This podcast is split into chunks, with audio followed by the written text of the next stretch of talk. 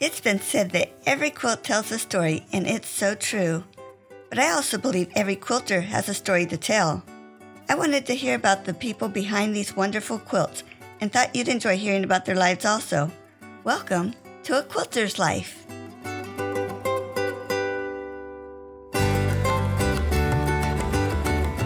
Sarah Fulks loves the sense of accomplishment she feels every time she finishes a quilt.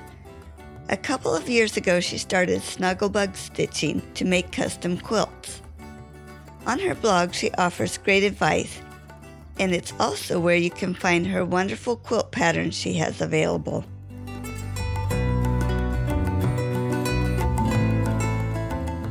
Sarah, thank you for being on A Quilter's Life. Thank you for having me, Paula. Uh huh. It's so good to have you here. Let's start with where were you born and raised? So I was born in Florence, Alabama, which is in the northwest corner of Alabama. And I was raised in that same county in one of the little communities around Florence called Green Hill. You said it was a little town? Yeah, I lived in a small community near Florence. Florence is not a huge town, it's not terribly small, but I lived in one of the surrounding communities. Mm-hmm. It's grown a lot since I've left, but it was pretty small when I was there. Do you have a special childhood memory of growing up there? When I was younger, I played youth league softball. My dad was always the coach. I was probably about eight or nine when this happened. But on the days that we had games, I was supposed to stay inside. One, to not get hurt, and two, because he didn't want me tired on the day of the games. I was the catcher for my softball team. So I stayed with my grandmother during the day while my parents were at work. And some of my cousins lived really close to my grandmother's house. And one of those, he was the cousin that was closest to my age. So, you know, he was probably one of my cousins that I spent the most time with. Well, my grandmother had a lot of property. She had water on her property. She had a lot of woods, just a fun place to play. So I went outside, even though I wasn't supposed to, to play with one of my cousins. And I decided that I needed to ride a scooter his sidewalk went downhill into a big driveway. So I was going to ride that scooter down. And when I got to the end, I made a sharp turn. And I was also holding something. So this was you know, a bad idea. And um, it didn't go well. I wiped out. And I was so skin up. And he said, Well, we need to go tell Granny. And I was like, No, don't tell Granny. I'm not supposed to be outside and I'll get in trouble. And I said, Do you have any peroxide? Because you know my parents would always pour peroxide on you know on scrapes when I was younger. You know that people thought that was the thing to do then. He's like, I don't have any peroxide, but I have rubbing alcohol. And he said, and I have that pink stuff that they always paint on scrapes. It was that merthiolate, came in a little dropper and it would stain your skin pink and it burned like crazy on the scrapes. And your parents always put that on their kids' scrapes in the 80s. So he poured probably a half a bottle of rubbing alcohol on these scrapes that I had on my elbows and my knees. He's like, well, let's put this pink stuff on because that's what my mama does. It's like we were like eight or nine.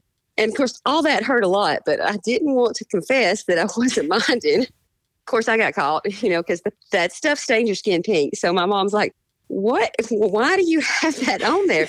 So I had to confess what I'd done. and I thought I was going to be in so much trouble. And my parents just, you know, they just laughed at me and they're like, Did that not hurt? I'm like, Well, you know, the pink stuff didn't hurt as much when he did it because he put a lot of alcohol on it.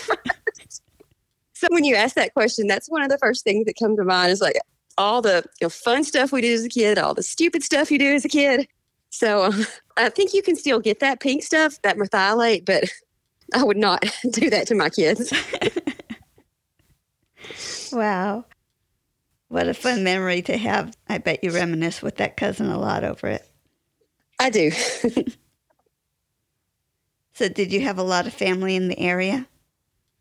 I did. Both of my parents were from that same area. They actually went to the same high school. They were a couple years apart, but they actually went to the same high school. So most of my family still lived in that area, as well as my parents' cousins. So I had a lot of first cousins and a lot of second cousins and aunts and uncles all in that same area. Nice. Is there anything else you want to share about family? Just I had a large family on both sides, and it was nice. I had a lot of cousins that were close to my age, and we all went to the same school. And I had some cousins that were older than me as well, so it was it was nice growing up in an area with a lot of your family around. Mm-hmm.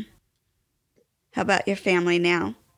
So most of them still live in Lauderdale County, and you know I live in Huntsville, so I'm I'm only about an hour and a half east of them. So they're not as close to me as they used to be, but we still have big family gatherings. Well, as much as you can with everything that's going on in the world right now.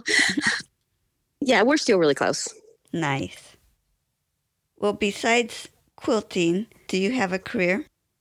I do. I am currently working as the nurse at a high school. And my daughter goes to the high school that I work at. My son will go there when he gets old enough to be in high school. Also, the school that we are zoned for, my daughter could come with me even if we weren't zoned for, but it's also the school that we're zoned for. So it's only about five minutes down the road from my house. So that's nice to have a short commute. Mm hmm. Sounds like you could walk if you had to. Probably. so, what moved you away from your family home and moved you over to Huntsville?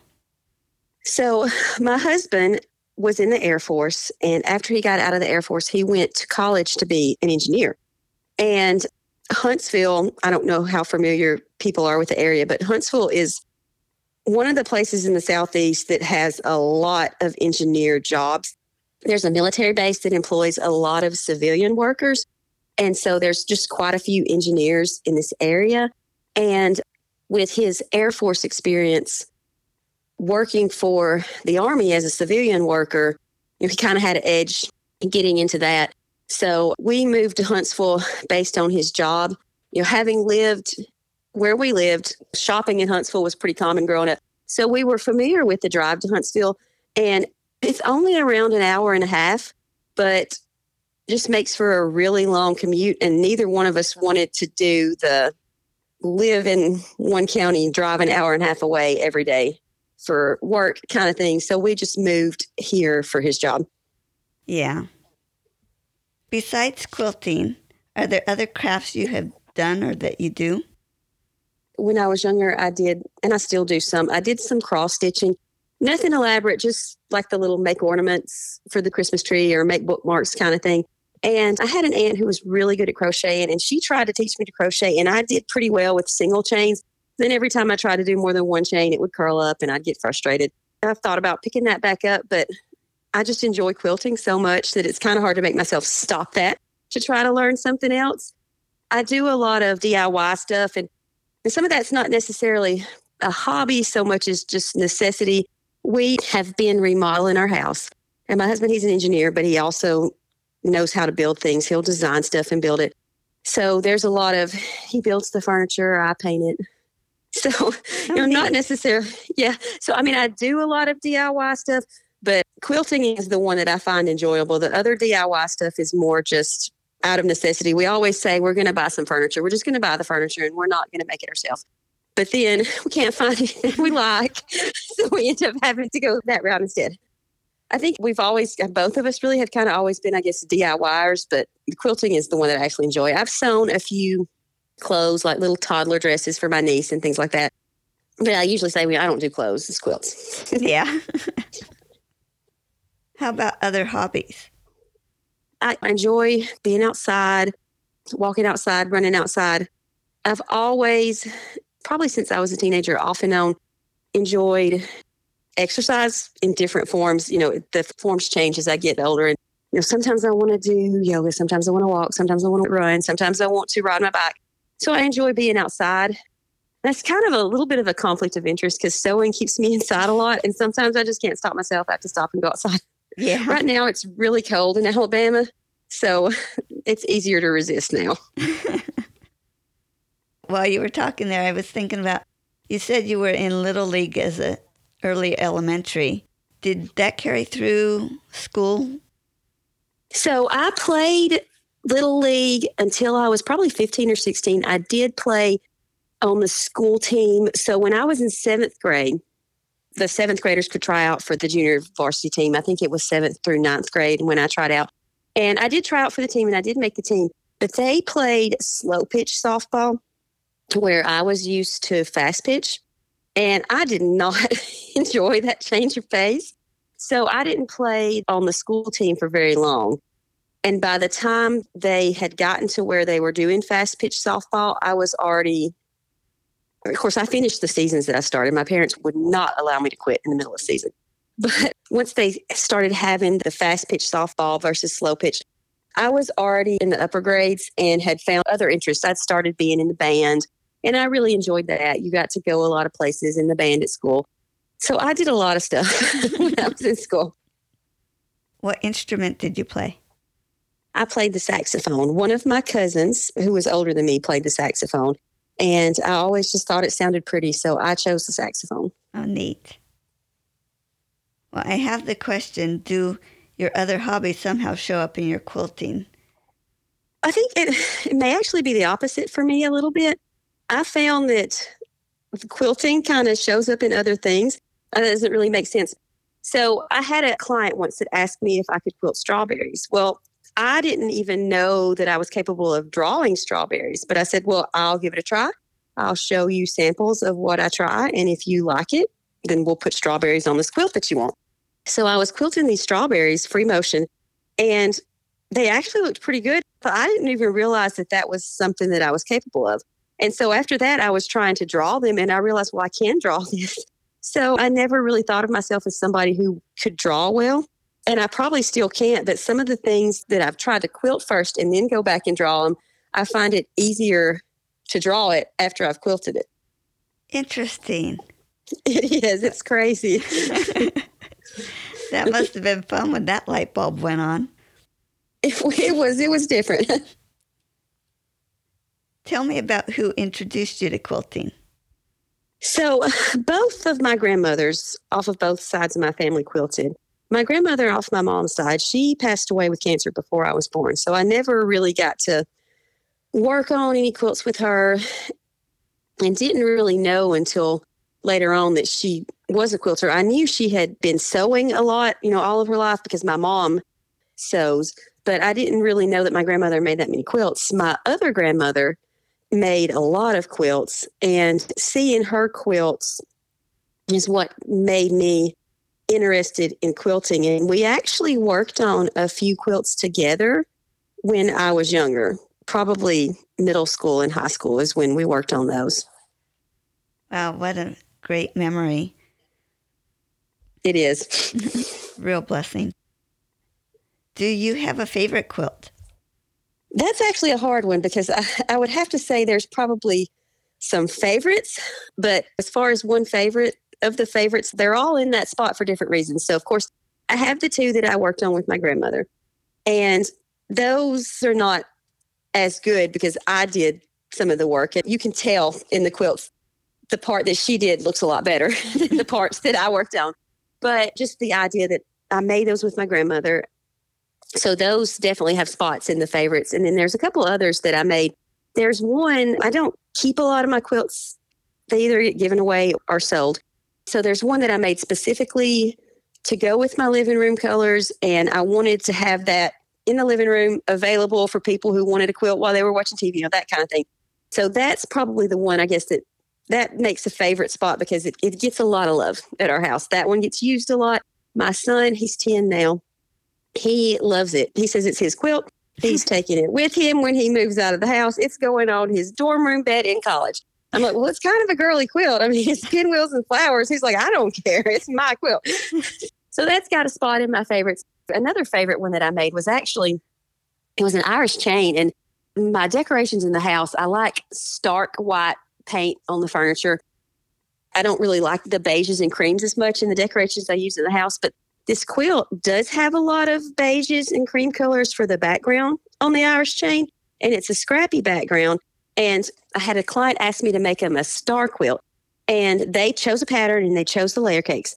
And they wanted it a little bit bigger than the pattern actually directed. So I knew I was going to have a lot of squares left. So I thought, well, these squares would be perfect to go in an Irish chain. So I made those and I cut the blocks to be, you know, the most efficient use I could possibly have of these leftover layer cake squares and the foreground, the chain part of the quilt. I was only able to cut four blocks from that. So the little side strips, I used those to make a scrappy binding. And even though I've never really liked the off whites and creams, once I used that in a quilt, I realized that combination with the foreground colors were like a blue and green and, and grayish colors that color combination, I just found that combination to be so soothing. And I even thought about keeping that quilt for myself, but then somebody saw it before it was finished and it got bought before it was finished. so I didn't keep it. And then I've looked at that fabric line is discontinued. It would kind of be hard to try to recreate that one. That's probably one of my other favorites of the ones I've made. Wow.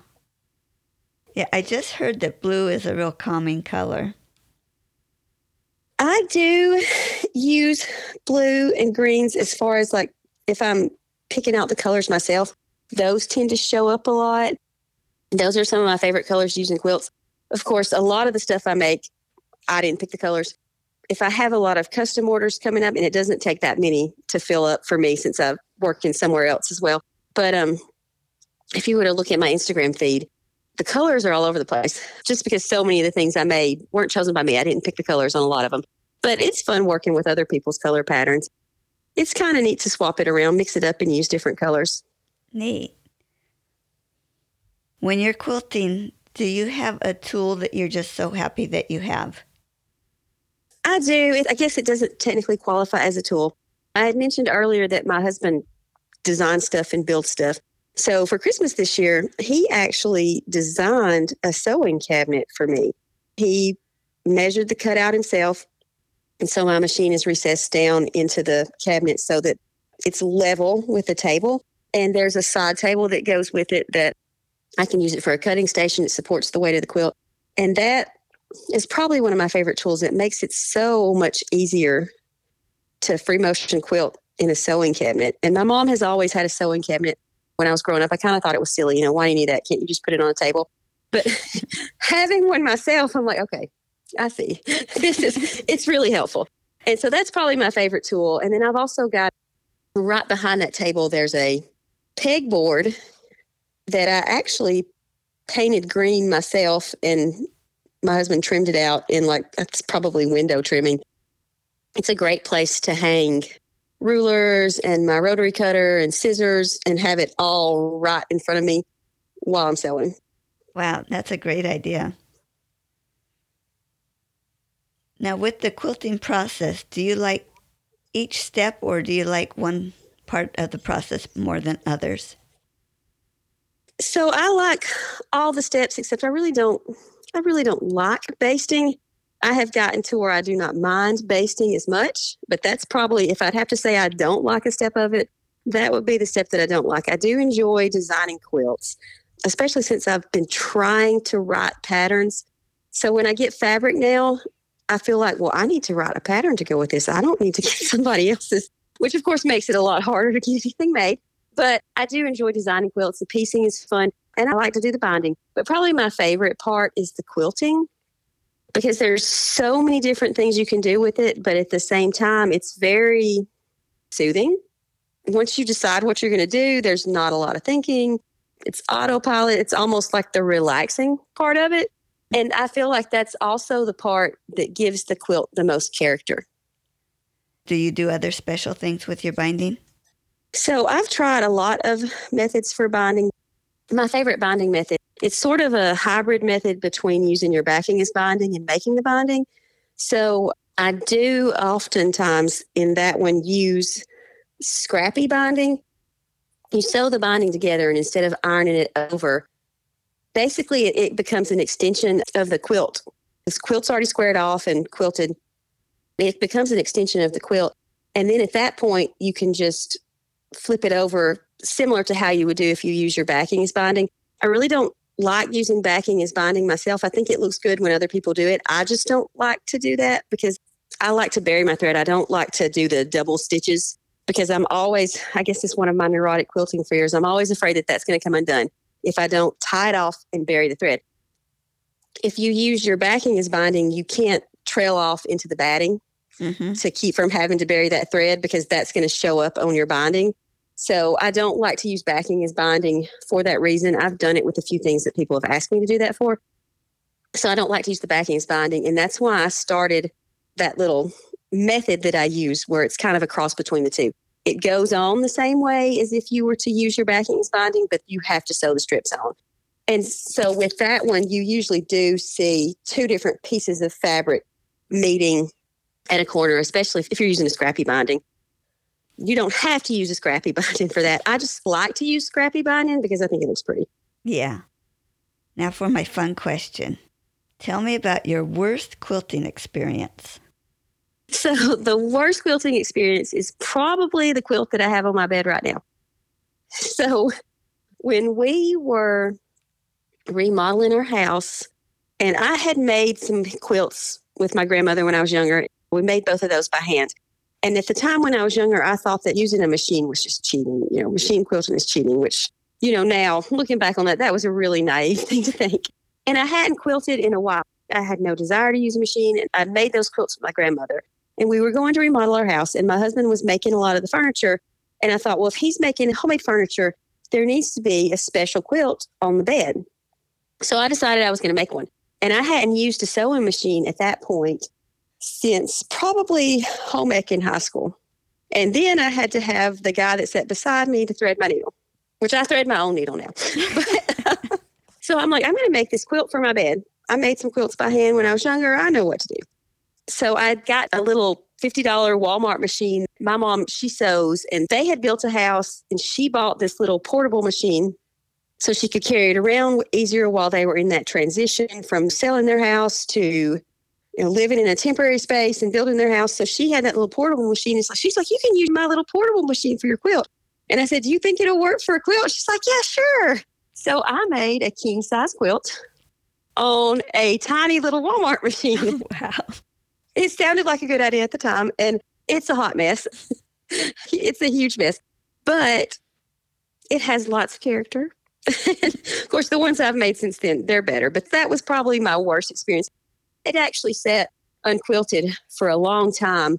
I pieced the top fairly quickly because I work at a school, so I'm off during the summers, and I'd done a lot of work on the quilt top during the summer, so I was able to piece the top fairly quickly. But it sat unquilted for a while because I was overwhelmed. How am I supposed to baste, logistically, baste this gigantic quilt and quilt this gigantic quilt on such a tiny machine? And so finally, I just one day decided, well, I'm going to do it and got to work on it, got it finished. It's on my bed now, and the colors are pretty, and I like the pattern that I used, but that was hard to quilt a quilt that size on a machine that tiny. Wow. I take it you've gotten a larger machine now. I do. I've got a larger machine now. The machine I have now has about an 11 inch throat space. So it's about as big as you can get without upgrading to a long That's great. Why do you make quilts rather than using your time to do something else? So when I made the king size quilt that was, you know, that's such a hot mess, it was a hot mess, but at the same time, I really enjoyed myself. So I kept coming up with excuses to make more quilts. Well, I'm just gonna, I'm just gonna make this person a baby quilt, and then I won't make any more quilts. Well, you know, I think everybody in the house needs a quilt to carry in the car with them, and then I'm, I'm gonna stop. And so I just kept finding excuses to make quilts. And then I realized, well, this is actually what I want to do. So let's just give in. that also kind of covered who do you make them for? Has that expanded now? So I do make custom order quilts for people. I do have some quilts for sale that they're already ready. It's kind of gotten to be a tradition that since I really got into quilting, if there's a new baby in the family, I make them a quilt. Typically, like my mom and my sister and me will go together to get somebody a nice gift for their baby shower. So they will get the fabric and I'll make the quilt, and then it's from all of us. So I make, you know, new babies in the family. People have asked me to make quilts for them, that kind of stuff. And then I do sell to the public too. Do you have a project going on right now? I do have a project going on right now. It's a Christmas tree quilt and it was a little late for a Christmas tree quilt. A client had found a pattern that she liked and she found the bundle of fabric that she wanted to go with it. And so I made that Christmas tree quilt for her. And when it was finished, I, for whatever reason, decided to post it on my regular private Facebook page. And I had somebody ask me, Can I buy that quilt from you? My wife really likes it and I want to give it to her for Christmas. And I told him, I was like, I'm sorry, I can't. You know, this this quilt is already sold. And he's like, Well, I'll pay you more than that person's asking. I was like, I'm sorry. You know, this person they picked the quilt. You know, they picked the pattern, they picked the fabrics. They basically designed this quilt. I was like, I can't, I can't do that. And so and he's like, you know, I understand. You know, I understand you can't, you know, you can't do that. And then we had looked at the potential of finding similar fabrics to see if I could get them in in time to maybe make that quilt for him for Christmas, but the fabrics couldn't arrive in time. And then that fabric line that I had made that first one with was already out of, I don't know if, I don't think it was out of print, but it had sold out and they probably weren't going to be getting any more for a long time. So there just wasn't a way to recreate that one. And then you know, I thought, well, you know, this kind of done. And then I saw the guy and he said, Do you think you can make one even though it's not Christmas anymore? And I said, Well, we can't get those fabrics that that original one was in. I said, But if you're okay with it not being a surprise, tell her and let her pick out the fabric and I'll take care of ordering it. So um, that's what I'm working on right now. oh, neat. I bet she'll be more happy with that since she picked out the fabric anyway. Yeah, probably so, because the color scheme in this one is really different than the one I'd used for the first one. And plus, you know, makes a one of a kind quilt. Yeah. Share a quilting tip. The quilt that I have on my bed that's such a hot mess, when I was cutting the pieces for it, I wanted to get it done. My husband was in the stages of building the bed that I have it on right now. So I wanted it finished in time that we could use it. So I was not taking my time, not all that accurate. And for this quilt, I didn't necessarily mind that, but I would say that being accurate and deliberate, precise with your cutting and your measurements will save so much frustration when it comes to piecing. And you know, when you first start making quilts, the quilts I made in high school with my grandmother, I pieced one of them by myself by hand. I sat in my room and drew triangles on the fabric and cut it with scissors. I just wanted to make a quilt. I didn't care if matched up or not.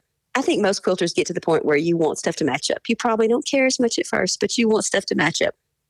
If you just cut accurately in the first place, it saves so much frustration later on. Mm-hmm. And I keep meaning to add that question. What's your sewing space like? know, some people have a dedicated room for sewing and some people don't. So it's kind of neat to see how people who have a similar setup to you have organized their stuff and yeah. how they've made that space work. Yeah. That's interesting because not everybody can have a dedicated space. Yeah, not everybody can. And even the people who could, that's a big investment. So I think even if you had a basement Mm-hmm. The equipment to fill a dedicated space, it takes people different amounts of time to get there. If you only make a baby quilt two or three a year, is it really worth the trouble to have that set up? Yeah. I have a part of a room. I've got that design really well, but I'm not to the point of construction and building a shop, right. that kind of thing. Yeah. I think that I have somebody who could build it for me if I yeah. if I need when you get to that point. Yeah. I'm really blessed in that we live in the house that my husband's great grandparents built. Mm-hmm. And the sewing room is small, but it was built as a sewing room. So I get to sew in the same room that his great grandmother sewed in. That is very special. Yeah. That's really neat. Yeah. My grandmother that passed away before I was born, I have recently, around, I think it was over summer, my mom and my aunts and my uncles found a bunch of her quilt tops that she had made but never finished. So they all got one. My mom says she's going to finish hers herself. She's never really quilted, but she's been sewing all of her life. So she says she's going to finish hers herself. One of my aunts is hand quilting hers. Well, my uncle, the one that he got, he asked me to finish that quilt for them. So that was a really neat thing to get to finish that quilt for the grandmother that I never met. So it's kind of like I did get to work on a quilt with her. After all, finishing an old quilt is different because most of the fabrics looked like some of them were made out of cotton and probably like grain sacks and feed sacks and stuff. But a lot of it was old clothes. So the fabrics are not necessarily cotton. They're not necessarily fabrics that you're used to. It was probably pieced on a treadle machine. and my mom thinks that it wasn't even her mom that made it. She thinks it was my great grandmother that made it oh. because it was pretty wonky. And my grandmother was apparently a perfectionist. So, like, you know, there's challenges in finishing an old quilt because, like, they don't lay flat and you have to put tucks and folds in it to get them to lay flat. And as a quilter, you try to avoid those because it's a mistake. to put those in there, it was weird. It was hard to do. like to put those in there on purpose to get it to lay flat so I could quilt it. It's this just goes against the grain, but it turned out really neat. I made a little handmade label for it. So, you know, top was made by so and so during her lifetime, finished by her granddaughter, her great granddaughter. I think I put her granddaughter because it was from my uncle. And he said, Well, I think my mama made it. So that's what I want you to put. so, they told me what colors they had in mind for the backing and the binding. So they picked that out. So this quilt had went from a quilt top that somebody had washed and messed up the seams and I had to fix seams. So a quilt top that was pretty much can't be used to after I quilted, I put it in the washing machine in the dryer and it survived. And now it's a quilt that my uncle's family members can use that. You know, now it's a quilt that they can actually use instead of a quilt top that's falling apart yeah. and hidden in the closet. Wow. That is so neat. I've got some quilts that were made by an aunt and not my grandmother. I can remember my granddad telling me, Oh no, Granny didn't make that. Your aunt made this one and she used a bunch of old dresses and sometimes people can even remember, oh, that was so and so shirt. And that's really neat. And when you're looking at like the old quilts, you can tell they were made out of clothes. Yeah. They were made out of old clothes. I always wonder, you know, whose dress was that? Whose whose shirt was that? I just kind of wish I knew that information. Of course, probably some of it, if my grandmother made it, probably a lot of it was my grandfather's clothes. But you don't really know. it yeah. could have been a son's clothes, it could have been anything. And then also, a lot of people made quilts out of flour sacks and feed sacks. So, like, I can remember people like my aunt saying, Oh, well, I remember this one because she picked out this feed sack because she liked that fabric. wow. I was talking to Guthrie's mom's cousin. that makes sense. And she was telling me about her quilting. And I thought it was interesting that she said they would piece it one winter and quilt it the next winter. It took them two years to get it done. Yeah, because I mean, if you look at hand stitches and and I look at some of the old quilts that I've seen, I've got some blocks that my great grandmother made that my aunt had found. I ended up just soaking them in the bathtub with some Blue Dawn because they had been sitting in an attic for probably years and I didn't want to put them in the washing machine because putting unfinished quilt tops or blocks in the washing machine, they're not going to survive, especially fabric that's that old. So I soaked them in the bathtub with Blue Dawn and then just rinsed them out really good and let them hang to dry. But I actually interfaced the blocks and trimmed them all to the same size. But when I was looking at the piecing, some of the seams don't come together. They're just a hot mess. But then in some places, the stitching looks great. In some places, you can tell they were in a hurry. So I kind of wonder some of the people, did they really enjoy this or did they just do it because they had to? And then also, like when you find blocks, why did they not finish? Were they just using scraps and collecting as they go and they never got enough before they got to the point where they couldn't quilt anymore? So I just always wonder, you know, why was this person able to finish it? Like when my grandmother off my mom's side, she, you know, she passed away when she was 46. She probably didn't think she was going to get sick and made a bunch of quilt tops expecting to get to finish them, you know? Yeah. Well, describe how you went from doing quilting as a hobby and making quilts for yourself to it becoming a business. So, when I first started making quilts, I had bought a bunch of fabrics. I had bought some fabrics to make some little throw size rag quilts for everybody in my house to take with us on a road trip that we were going on. And I had bought a lot of the fabrics online. And the place I ordered from was requiring two yard increments for most things. So if I needed two and a half yards, I had a lot left over. I had been looking for excuses to keep sewing. So I thought, well, I'll use a lot of these extra pieces, this leftover fabric, these scraps, and make some quilts. And I thought, well, I would just post them on Etsy and see if they sell. And a lot of those at first were little flannel rag quilts. And when I first posted them on Etsy, I did not know anything about the SEOs and how to get stuff visible. And I only had like four or five little quilts posted on there. So I just posted up there to see if they sold. And it took a while before they started to sell. And then I'd kind of gotten to the point where I was like, well, I just can't sell stuff on Etsy. So I started putting stuff on Poshmark. And on Poshmark, I had people asking me, well, can you make this or can you make that? And Poshmark isn't necessarily designed for custom orders because you can't take money up front, but I did it anyway. And I think there's only ever been one person to have me make them a custom quilt and then they end up not buying it. So it's worked out okay. So I was kind of starting to focus more on the Poshmark.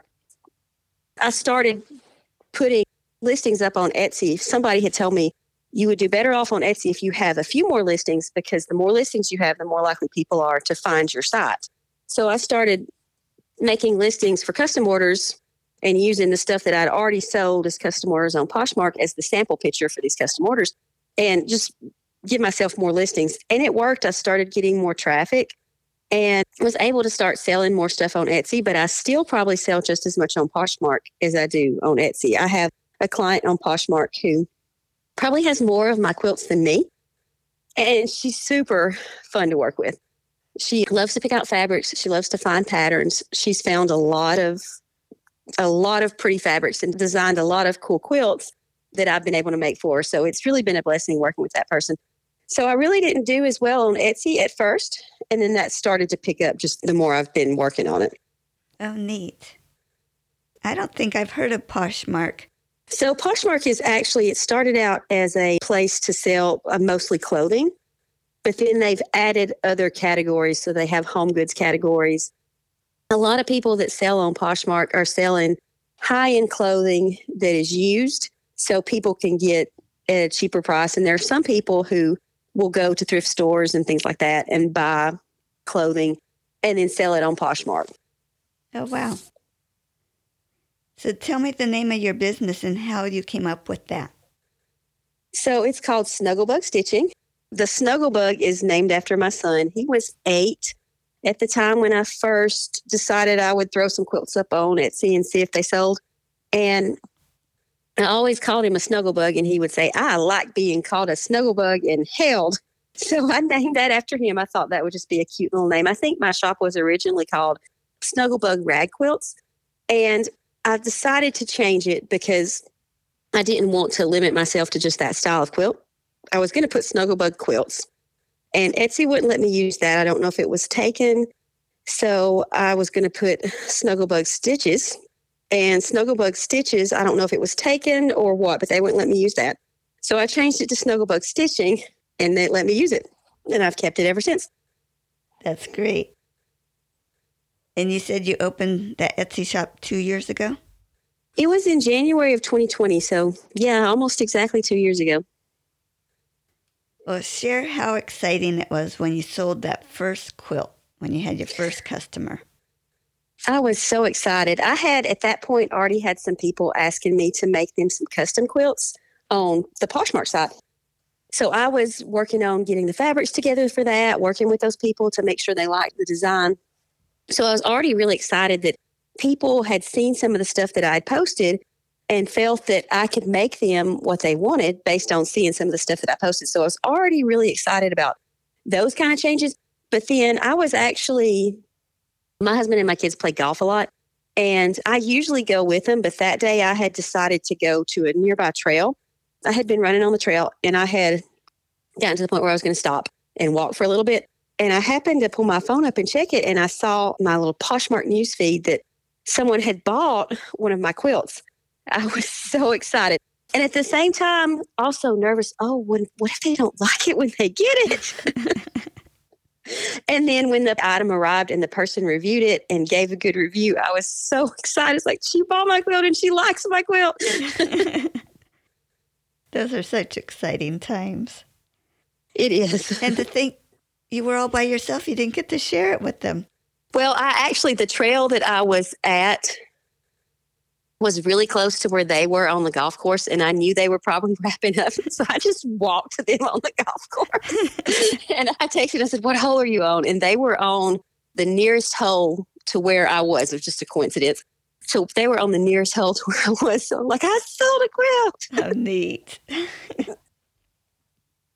I wasn't sure before we started talking if you made the quilts and then sold them or if people picked out what they wanted. So you've explained a bit about that, but how would someone go about finding you to let you know that they want a special order? So I I've used both Poshmark and Etsy. Etsy has the conversation line where somebody can come to your shop and they can click on the button. I think it looks like mail, but they can click on that and they can give you a direct conversation as to what they want. They could click on a certain custom listing and message you from there as well. And I always put in all my Etsy listings that if you don't like the colors, if you don't like some of the prints, I can work with you to make sure we get fabrics that you do like. So people can message me through there to tell me this is what I want. And I have had people do that. I've had people send me pictures of old quilts that they wanted to kind of copy that color scheme. So I've went through and tried to find fabrics that kind of give the same feel as that quilt. I've had people ask for certain types of prints. They can message me through there. And Poshmark has the same. They can comment on your other listings and ask for, you know, can you make something similar to this? And then what I do in that case is I make a new listing for whatever that person wants. And that gives us a place that we can comment back and forth and I can show pictures of what it looks like. They can say yes to a fabric, no to a fabric. And I also have a Facebook page. I have my Snugglebug Stitching Facebook page. And I have had people ask me about quilts through there. I've had people ask me on my private Facebook page where I just decide I want to post a quilt. I've had people ask, Are you selling them? Can you make me one? So there's a lot of avenues that I've had. I do have Instagram as well, and I had some people approach me on Instagram at times. Well, that goes into my last question there where to find business. So you have Instagram, you have Facebook, and then you have a blog also. I do. I guess that's another one of my hobbies. Um, I thought it would be fun to start posting some blog articles. There are a little bit of everything. I've got I've got a free pattern that I just put on the blog. I've got some tutorials here and there. I've got some that are just, hey, I made this quilt. This is what I did on this quilt. So it's just a lot of different stuff on the blog. Are you designing patterns also? I have three patterns that are in my Etsy shop. So I turned 40 this year and I had this fabric that I had bought on an impulse and I was looking, you know, what I want to do with this. And it had a lot of oranges and blacks and greens in the fabric line. It was quotation by Moda. And I thought, well, I'll make a pumpkin pattern out of that. so I was like, it's going to be my 40th birthday present that this is going to be released in time for my 40th birthday. I planned to release it on my 40th birthday, but I ended up getting excited and releasing it the night before. Is there anything else you wanted to share, Sarah? I know one of the questions on the email had asked about do I make custom orders or do I have things ready to sell? Yeah. I do both. A lot of the stuff that I have ready to sell are stuff that I had made. Like I have one quilt that's on there on my Etsy shop ready to sell now that I've used like four times for blog posts. Like a post on this is a tutorial for how to make the top, and this is a tutorial for how I did the backing. And I have the pattern that I've got free on the blog right now. The quilt that I made, where I guess where I tested the pattern, that one's on there. So a lot of the quilts that I have made for sale were made for a purpose. And then, you know, I can't keep all the quilts because they would be they would be everywhere nowhere to put them. You know, some of the stuff are custom orders, and some of them are stuff that I've made for whatever reason and decided to put it up on the site. Oh, neat. So there are other ones besides custom orders that people can find on your site. Yes, there's both ready to ship stuff and then there's custom order stuff. And then I've got most of the listings say something in the listing for the ready to ship. Most of them will say, if you want different colors, let me know. If someone said, hey, I really like that quilt, but I'd rather have it in blue or I'd rather have it in pink, I could do that. Mm-hmm. Neat. Well, Sarah, this was so much fun. Thank you so much for joining me today. Thank you for having me. Mm-hmm. Bye bye. Bye bye.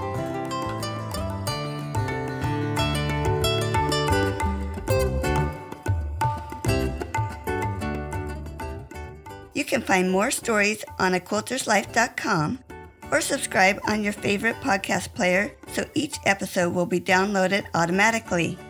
Also, I want to hear about you and your wonderful quilts.